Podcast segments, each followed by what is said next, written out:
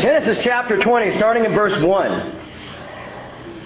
Now Abraham journeyed from there toward the land of the Negeb and settled between Kadesh and Shur, and he sojourned in Gerar.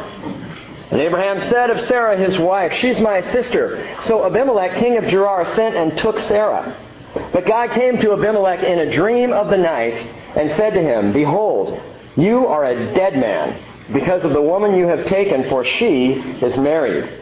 Now Abimelech had not come near her, and he said, Lord, will you slay a nation even though blameless? Did not he himself say to me, She is my sister? And she herself said, He is my brother? In the integrity of my heart and the innocence of my hands, I have done this. And then God said to him in the dream, Yes, I know that in the integrity of your heart you have done this. And I also kept you from sinning against me. Therefore, I did not let you touch her. Now therefore, restore the man's wife, for he is a prophet, and he will pray for you, and you will live. But if you do not restore her, know that you shall surely die, you and all who are yours. Let's pray. Father, I have no idea who this message is for this morning, but I take great comfort in the fact that you know. I don't know, Lord, where everybody's heart is as we walk in, sit down, and open up your word this morning, but I am so grateful, Father, that you know. And so this morning, Father, as we study the Scriptures, I pray that you would write these words on our hearts and on our minds. Father, if there is one, an individual, a person for whom this message is important to hear, would you completely open their ears to hear it this morning? And touch each of us, Father, in the way that only your Holy Spirit can. Be our teacher this morning, Father. We pray in Jesus' name. Amen. Well, I want to go back. Last week we talked about Abraham haggling with God, talking with God about Sodom and Gomorrah, and, and asking God to please, please spare the city. He said, God, will you spare it for 50 people? And God said, for 50 righteous people, I'll spare it. Well, how about 45? Okay, for 45. 40? Yes, for 40. 30? Okay, for 30. 20? 10 gets them all the way down to 10. And so the next morning comes upon this region. Look in chapter 19, verse 23. It tells us the sun had risen over the earth when Lot came to Zoar.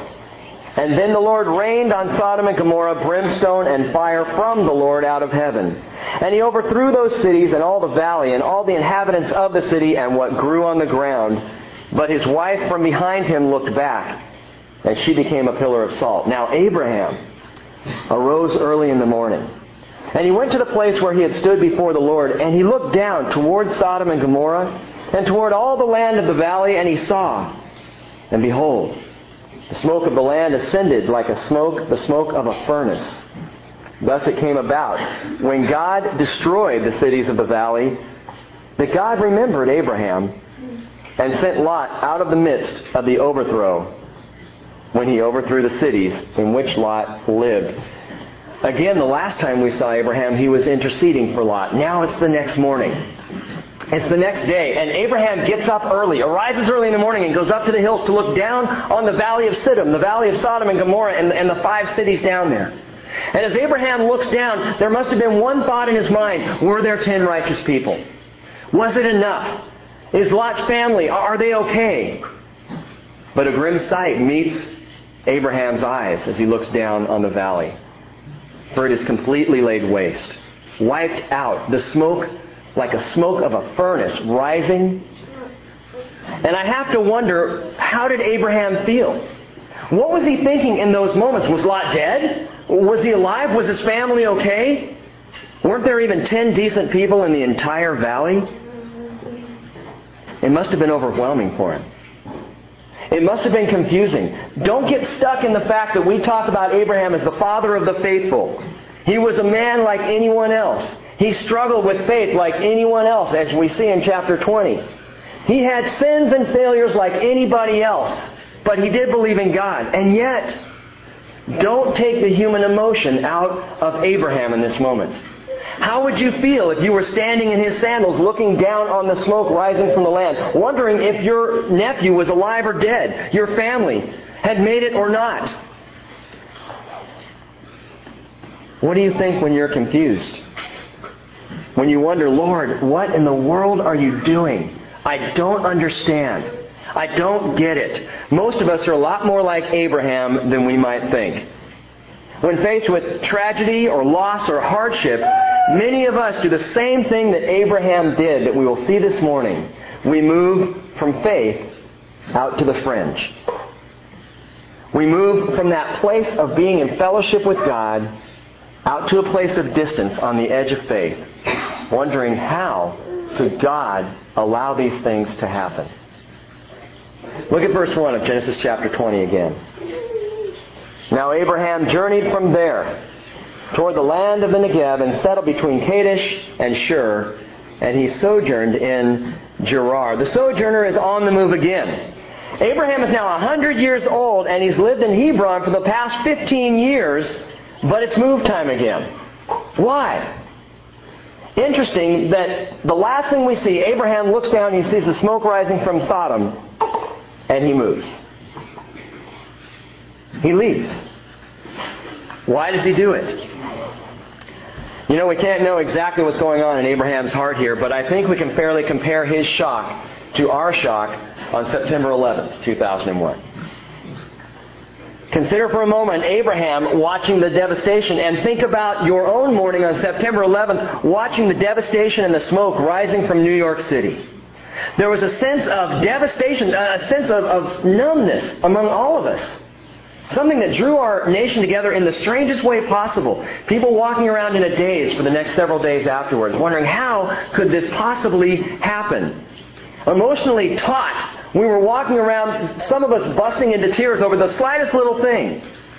Because that was so devastating just to experience, just to watch it happen.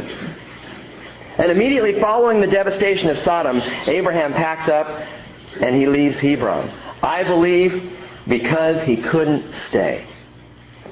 Because watching the devastation, the destruction of Sodom and Gomorrah was overwhelming to him. In chapter 19, he asks the question, Shall not the judge of all the earth deal justly? Isn't God fair? Won't you be fair, Lord? And then he sees this happen. And I got to wonder, is he asking the question again? How does this happen?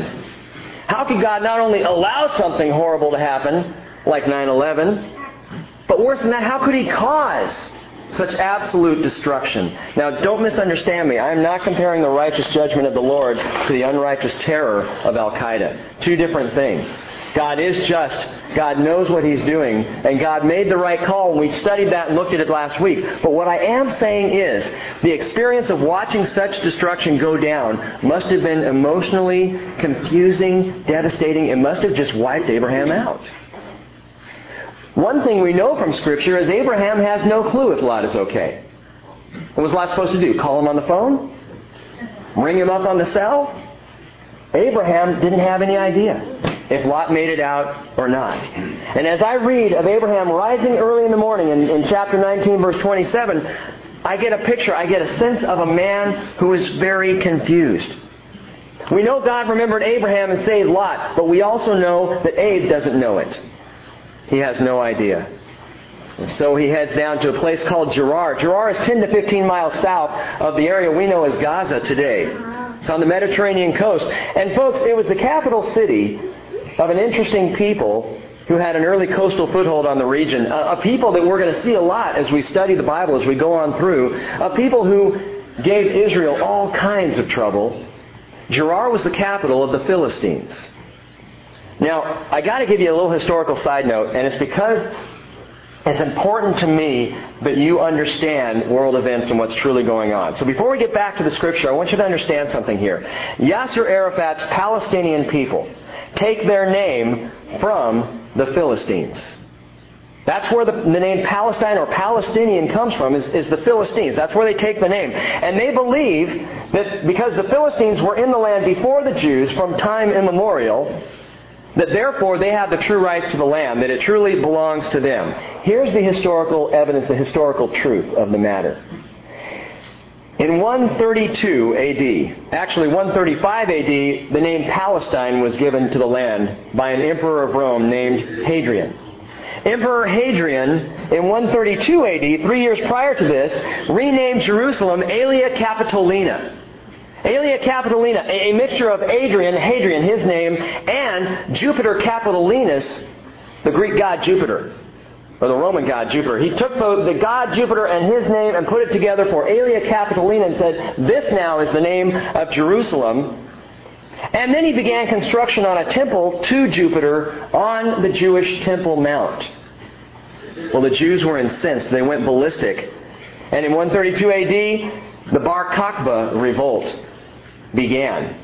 It was the last uprising that there would ever be of Jews in the region. But they began to fight back, guerrilla warfare, against Rome. They took several cities, several regions around there. They actually were having some success until Hadrian absolutely incensed at the Jews' behavior, put down the rebellion so hard that 1,900,000 Jews were murdered, were slaughtered by Hadrian. The rest were either driven out of Israel or they were allowed to stay there in the land if they were weak, eh, weak sick, or infirm. Elderly people who couldn't make a journey out of the land were allowed to stay, but, the, but the, the controls were incredible. If two Jews met in the street and spoke to one another, they were instantly killed. They couldn't even talk to each other if they were allowed to live in the land for those who had survived. Anyone who spoke the word Jerusalem in front of Emperor Hadrian or in front of any Roman citizen was immediately put to death. Hadrian salted the land. Some of you may remember this. He went over all the lands of Israel and, and poured salt everywhere, absolutely destroying the crops. It was once a green and fertile land. It was once absolutely beautiful. It's kind of headed back that direction again, thanks to the work of the Jews in Israel. But he destroyed the land and made it a dry, arid desert region and he renamed the region Syria Palestina, or Syria of the Philistines. He did it to slap the collective Jewish people in the face. That was the whole point. Hadrian, a Roman, called it Philistine land. This now is Philistine land. And for you Jews who are even here, your worst enemy, yeah, you remember them, the Philistines from history? Well, this is their land now. They didn't exist anymore. They were completely gone. But he did it to slap them in the face. It'd be like someone calling New York, New York City Osama Land or Al Qaedaville. How would you feel about that? Yasser Arafat today claims kinship with the Philistines, but they were not his people, and Palestine is not his land. Yasser Arafat and the people who we see right now as the Palestinian people are Arabs. The Philistines were not Arabic.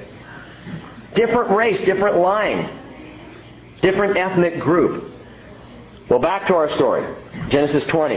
Abraham is in Gerar, which is still in the boundaries of the promised land, but as far as faith is concerned, Abraham has moved out to the fringe. How do we know this? If you take notes, you might want to jot down a few things this morning. Three things I want to give you. Number one, Abraham leaves the fellowship. Abraham leaves the fellowship. He leaves Hebron. Now, Hebron, by definition of its name, the Hebrew word Hebron means fellowship. And so Abraham steps out of fellowship. He leaves this place where he had built an altar and made his home for 15 years. And in that time when he leaves Hebron, he leaves the fellowship. We, we get this picture of him stepping out of fellowship with the Lord. 1 Corinthians chapter 1 verse 9 says, God is faithful, through whom you were called into fellowship with his Son, Jesus Christ our Lord. That, that's mind-boggling that I can be in fellowship, connection. That word fellowship is koinonia. This close communal connection with God, with our great Creator. We have been called into fellowship with Him, with His Son, Jesus Christ our Lord. Don't miss, miss the significance of this, folks. God is not seeking underlings. He is not seeing, seeking robots or automatons or bootlickers. He invites you to relationship to fellowship. That's what God is looking for. 1 John chapter 1 verse 3. John writes, What we have seen and heard we proclaim to you also, so that you too may have fellowship with us. And indeed, our fellowship is with the Father and with His Son, Jesus Christ. That's the kind of fellowship that I long for. Not a false, restrictive, roster type church fellowship that, that's so easily replaced, or so easily replaces the wonder of fellowship with God.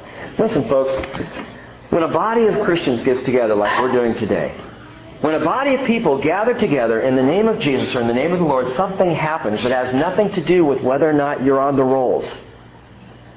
You come into fellowship with God the Father and with His family. That's why we gather here. That's why we're together. It's not about building some big, massive thing. It's not about saying, hey, yeah, I'm part of the movement up on North Whidbey. Yeah, well, we're really rolling now. Look at all the people we got coming in. Folks, if we start to think that way, we miss the point. The point is connection, fellowship with each other, and fellowship with God. Family. For having the barbecue today. Not that hamburgers and hot dogs, you know, produce fellowship. Produce other things we won't get into. But the whole point is to stick around, to know each other. Can I encourage you something here? God has done something amazing with the bridge, this, this group that we call the bridge. He's brought together this group so fast, so quickly, that there are a number of new people. And when I say new people, we're all new. There's nobody old at this church. No, and some of you who are older than me are going, all right, nobody old at this church. That's good. Nobody's been here a long time. There are no vast traditions that we're sitting in. Nothing. We're, we're just all brand new. So let me encourage you to pursue fellowship not only with the Lord, but with each other. You see someone you don't know their name, go up and talk to them. Say, hi, I don't know you. And they can say, well, I introduced myself to you four times. You go, okay, well, I'm a moron. you know? That's my first name, moron. Seek fellowship. Abraham left fellowship with the Lord. He left Hebron, and it's interesting, he goes to this place between Kadesh and Shur. Kadesh means holiness. Shur means wilderness. So what we see is that Abraham leaves fellowship to go live between holiness and the wilderness. He's on the fringe. He's on the edge. He's wandering. Still not convinced. Let's go further. Second thing to note. Not only does Abraham leave the fellowship, Abraham leaves the altar. He leaves the altar. Now listen, every time Abraham sojourns and settles, every time he stops and builds an altar to the Lord. Genesis 12, verse 7 tells us, The Lord appeared to Abram and said, To your descendants I will give this land. So he built an altar there to the Lord who had appeared to him. Genesis 12, 8 says, He proceeded from there to the mountains on the east of Bethel and pitched his tent, with Bethel on the west and Ai on the east, and there he built an altar to the Lord and called upon the name of the Lord. Second time, Genesis 13, verse 3, Abraham returns after being down in Egypt for a season and it tells us he went on his journeys from the Negev as far as Bethel, to the place where his tent had been at the beginning between Bethel and Ai, to the place of the altar which he had made there formerly, and there Abram called on the name of the Lord. And in Genesis chapter 13, verse 18, then Abram moved his tent and came and dwelt by the oaks of Mamre, which are in Hebron, and there he built an altar to the Lord. Abraham, we talked about this before, was a sojourner and a worshiper a traveler who knew his place was not in this world, but also a worshiper because every time he stopped, every time he stopped traveling and settled in a place, he built an altar. Every time, but two. The first one is Genesis chapter 12, verse 10. Flipping your Bibles back there just for a moment. Genesis chapter 12, Verse 10. We know again in verse 8 that he built an altar to the, to the Lord and called upon the name of the Lord. But Genesis 12:10 tells us, Now there was a famine in the land. So Abraham went down to Egypt to sojourn there, for the famine was severe in the land. And it came about when he came near to Egypt that he said to Sarai his wife, See now, I know that you are a beautiful woman. And when the Egyptians see you, they will say, This is his wife, and they will kill me but they will let you live. Please say that you're my sister, so that it may go well with me because of you, and that I may live on account of you. Folks, the second time Abraham settled without building an altar was right here in Gerar, flipping back to Genesis 20. Genesis chapter 12, what we just read, interesting. Abraham had built an altar, he's doing well with God, but a famine comes into the land, and he starts to get worried, a little nervous. I better do something. I, I got to protect myself. Now God said, Go to the promised land and I will provide for you. But Abraham's not used to being provided for by the Lord, so he says, I got to go to Egypt. There's food down there. I'm heading down to Egypt. And every time you head down to Egypt in the Bible, sin is about to happen. It's a picture of sin. And Abraham goes down to Egypt, lies about his wife, gets all kinds of spoils for it, while his wife gets carted off to Pharaoh's harem. Not a good thing. Consider that and keep that in mind as we go forward here. Back to chapter 20, it tells us that Abraham, verse 2, said of Sarah his wife, She is my sister. He does it again. It's the second time now. The second time Abraham does this, he leaves the altar in Hebron. He goes to Gerar, and instead of building an altar, he steps further out of fellowship with God, and he begins to repeat the very same sin he had repeated or he had committed 25 years earlier. This is so disappointing. I think Abraham, you've had 25 years of walking with the Lord, 25 years of faith. 25 years. Shouldn't he have it down by now? Well, as disappointing as it is for me to look at Abraham, it's also very encouraging because after 25 years of faith, I still fall flat on my face and sin, just like Abraham. But I'll tell you when I tend to do it. It's when I've left the altar. It's when worship becomes something that, that, that, I'm not connected to. It's when I walk away from God and those places, those times, that place in my heart where He is most important, and I get out onto the fringe. Abraham, in despair and confusion, leaves Hebron, heads over to Gerar, doesn't build an altar there, and begins to lie about his relationship with his wife. His faith goes on the fritz. And Abraham is on the fringe. The third thing to take note of in the story is that when Abraham leaves Hebron and moves away from the altar, again he repeats the same thing he did before. Third thing, Abraham has now left fellowship. He has now left the altar. And number three, he returns to an old sin. He returns to an old sin.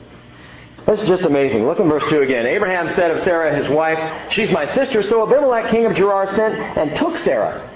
But God came to Abimelech in a dream of the night and said to him, Behold, you are a dead man because, you, because of the woman whom you have taken, for she is married. Now Abimelech had not come near her and said, Lord, will you slay a nation even though blameless? Did he not himself say to me, She's my sister, and she herself said, He's my brother? In the integrity of my heart and the innocence of my hands I have done this. I think it's very interesting how God replies. Look at verse 6. Then God said to him in the dream, Yes, I know that in the integrity of your heart you have done this. But God doesn't say anything about the innocence of his hands. He ignores that point and just says, I kept you from sinning against me. This is a tricky passage. In fact, Wednesday night we're going to work on it. We're going to spend some time in it because it's tricky to understand. There are some things happening here. Abraham clearly sins. Abimelech clearly does something innocently with integrity he didn't know. But God warns, threatens Abimelech, and calls Abraham his prophet. So whose side is God on here? Is God okay with Abraham's lie? Well, we're going to talk about that Wednesday night. But here's the problem. Here's the deal with Abraham. He never dealt with his prior sin in Egypt. He never dealt with it. He never repented. He never owned up to it. We see at the end of chapter 13, is it? Chapter 13, chapter 12, we see that Abraham comes out of Egypt with carts and carts and carts of good things. And men servants and maid servants and oxen and sheep, all kinds of things. He comes out of Egypt and we think, wow, he got off scot free. Now remember, he also brought home an Egyptian maidservant named Hagar, which caused all kinds of problems. But you never see in Scripture Abraham stopping and repenting. Stopping and saying, God, I was wrong. Forgive me for my sin. For- forgive me for doing this. Abraham now, 25 years later, returns to a sin that was never dealt with, never repented of, never accounted for. Now, there are signs at the end of the chapter here, chapter 20, that he's beginning to realize that and repent. And again, we'll deal with that Wednesday. But it's also interesting to me that Abraham has to deal with this before Isaac is born, which happens in chapter 21. Two verses. Abraham leaves where he's at, goes to Gerar, and Abraham calls Sarah, his wife, sister. And I could not get past these two verses this week. I couldn't move beyond them. I kept trying to read the chapter, and I go back to these two verses, and it was, why? What? I just felt stuck there. And I kept having a sense that God was saying, because somebody's going to need to hear this. And I have no idea who it is. And I prayed about it and thought about it. But folks, listen. I need to ask you to consider this question and think about this. Is there anybody here this morning, don't raise your hand, is there anybody here this morning who feels like they're on the fringe? Who feels like their faith was something of the past, something that was a little bit distant, something that they haven't been able to get their fingers into lately? Anybody who feels like maybe they've fallen out of fellowship with God or left the altar? Anyone who feels like, man, I'm wandering, I'm sitting on the fringe, I'm not involved, I'm not connected, people don't even know what's really going on in my heart, in my life? Because if that's you this morning, I'm here to tell you, God knew you were coming. Frankly, I didn't want to just sit on these two verses. But it became clear that I needed to. Maybe like Abraham, you witnessed or experienced some kind of tragedy. Something you couldn't make sense of in your life. Some kind of problem or trauma. And you just walked away from fellowship with God and said, I can't deal with a God who would allow this to happen. Maybe there's just some old sin tucked away in the closet of your life that you refuse to deal with or, or, don't think you can deal with. Maybe it's something that you think is so bad that if you bring light on it, if you shed light on it, if you try and bring it before God, you're just going to end up like Sodom and Gomorrah yourself. If you feel that way this morning, I plead with you to come back from the fringe. It is so simple. Isaiah chapter 30, verse 15. Isaiah says, The Lord God, the Holy One of Israel, has said, In repentance and rest you will be saved. In quietness and trust is your strength. But you were not willing. You said, No, we will flee on horses. Therefore, you will flee. Well, you said, We will ride off on swift horses. Therefore, those who pursue you will be swift. He's giving a word picture here that's stunning. The way people run from repentance, the way people run from confessing what's really going on in our lives. God says, look, in repentance you'll find your salvation. You'll find your peace. You'll find your rest. If you confess, if you'll just be real with me. We say, no, no, no, no, I got it, I'm good, I got it covered. And we jump on horses and we ride off swiftly. And God says, then your pursuer is going to be swift as well. He says, 1,000 will flee at the threat of one. You will all flee at the threat of five until you are left as a flag on a mountaintop, as a signal on a hill. What's that mean? What kind of signal? A signal of emptiness, signal of barrenness, of life on the fringe. This is what we do to ourselves when we can't confess our sin, when we can't repent of the failures of our life, when we can't just bring it before God and say, like Abraham, Lord, I did it again. What does the Lord want from us? Revelation 3:20 he says, "Behold, I stand at the door and knock. If anyone hears my voice and opens the door, I will come in to him and will dine with him." It's fellowship. He wants us to come back to Hebron, back to fellowship. Back to that place of dining with Him, of eating with Him, sharing a meal, sweet fellowship, to life giving worship. He wants us to come back to the altar where we can worship Him with a pure heart because He has cleansed that heart. He wants us to reject the old sins that creep up. Well, how do I do this? By repenting. Repentance, that, that word that has become somehow an ugly word. Oh, yes, repent because you're such a vile thing. Repent because you got to get it off your chest. Repent because when you do, the Father is waiting with his arms wide open to pick you up and carry you. 1 John chapter 1 verse 8 says, "If we say that we have no sin, we are deceiving ourselves, and the truth is not in us." Folks, if anyone among us wants to claim sinlessness, guess what? You are deceiving yourself. You're committing sin by saying you have no sin because you're lying. If you say you have no sin, folks, you're deceiving yourselves. The truth is not in us. Verse 9, John says, But if we confess our sins, if we confess our sins, He is faithful. He is righteous to forgive us our sins and cleanse us from all unrighteousness. By the way, this is a message for Christians and non-Christians alike. J. Vernon McGee writes, Blessing is being withheld from the church and from the lives of many believers because we will not deal with the sin in our lives.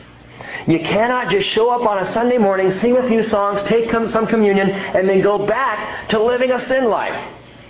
Pretending that you can do one and the other, living two lives. God says it doesn't work like that. I don't live in the barn. None of us live in the barn. God wants fellowship with you every single day of your life. He wants to walk with you, to be with you, to love you. But if we're not dealing with the sin in our lives, we're keeping God at bay. We're not allowing Him to join us in our lives. Come back from the fringe. Come back to the altar. And that's the place where I want us to end this morning the altar. Because, folks, the altar is always the place of sacrifice in the Bible, always the reminder of the ultimate sacrifice in the Bible. Now, watch this. Last thing. This is absolutely fascinating to me. The next time Abraham builds an altar, remember he had the one in Hebron, he leaves that altar in Hebron, goes down to Gerar, he sojourns for a while. The next time we see in Scripture that he builds an altar is Genesis 22. Flip there real quickly. Genesis chapter 22, in verse 2.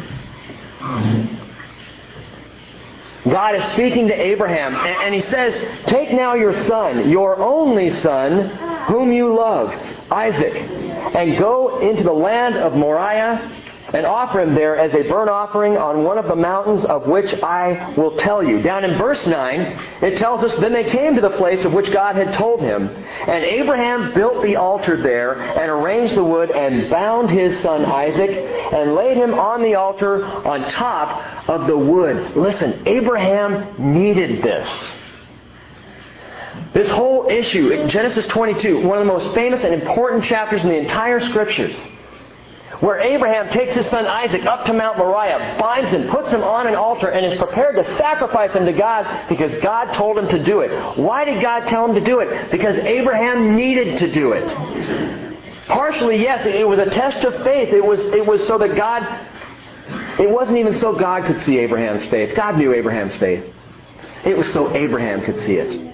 It was so Abraham could be brought back into fellowship with God. So he could understand that God had all things under hand.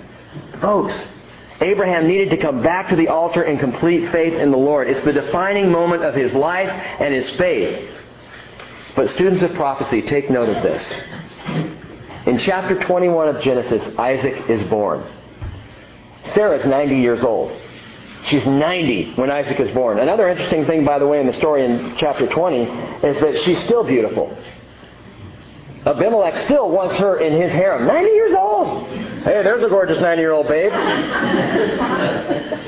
she must have been a stunning woman. One person made the comment that maybe he thought that it was because she was going to have Isaac that God was restoring her body to be able to have Isaac, and she was indeed becoming even more beautiful than she had been in 30 years but 90 years old, and Isaac was born. Chapter 22 of Genesis tells us that Abraham and Isaac build the altar on Mount Moriah. And chapter 23, the very next chapter, right after this incident, or close thereafter, Sarah dies. How old was Sarah when she died?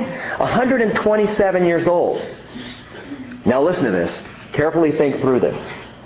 At the time of Abraham's famous near sacrifice of Isaac, his son was most likely in his 30s. Possibly, I would venture a guess, I can't say for sure, but I would not be at all surprised if he was 33. If Isaac was 33, it would fit a pattern here for the location of the final altar that Abraham built, the altar God called him to build, the altar he needed to build, is Mount Moriah. You know it by another name, Mount Calvary. The exact place where Jesus was crucified on the cross at age 33. For God so loved the world that he gave his only begotten Son, that whoever believes in him shall not perish but have eternal life. For God did not send the Son into the world to judge the world, but that the world might be saved through him. Gang, we make so much out of this, but it's really very simple. God wants you free from your sin. He wants me cleaned of the things that I do that separate me from Him. He wants me in fellowship. He wants me there at the altar. Folks, He wants to remove the sin from my life. How does He do it? He did it by offering his only son Jesus on the cross. Your response and my response is to thank him for it, to believe that it happened, and to accept his lordship over our lives, repenting of our sins and confessing them before the Father. It's so simple. God loves you that much.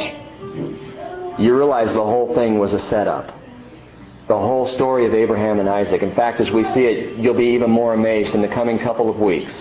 The whole thing is one massive story picture of the true sacrifice of a Father and Son, not Abraham and Isaac, Jehovah and Yeshua, the Father and Jesus.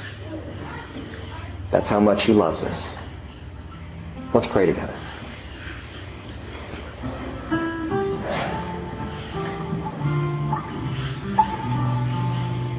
Father, when I consider the cross,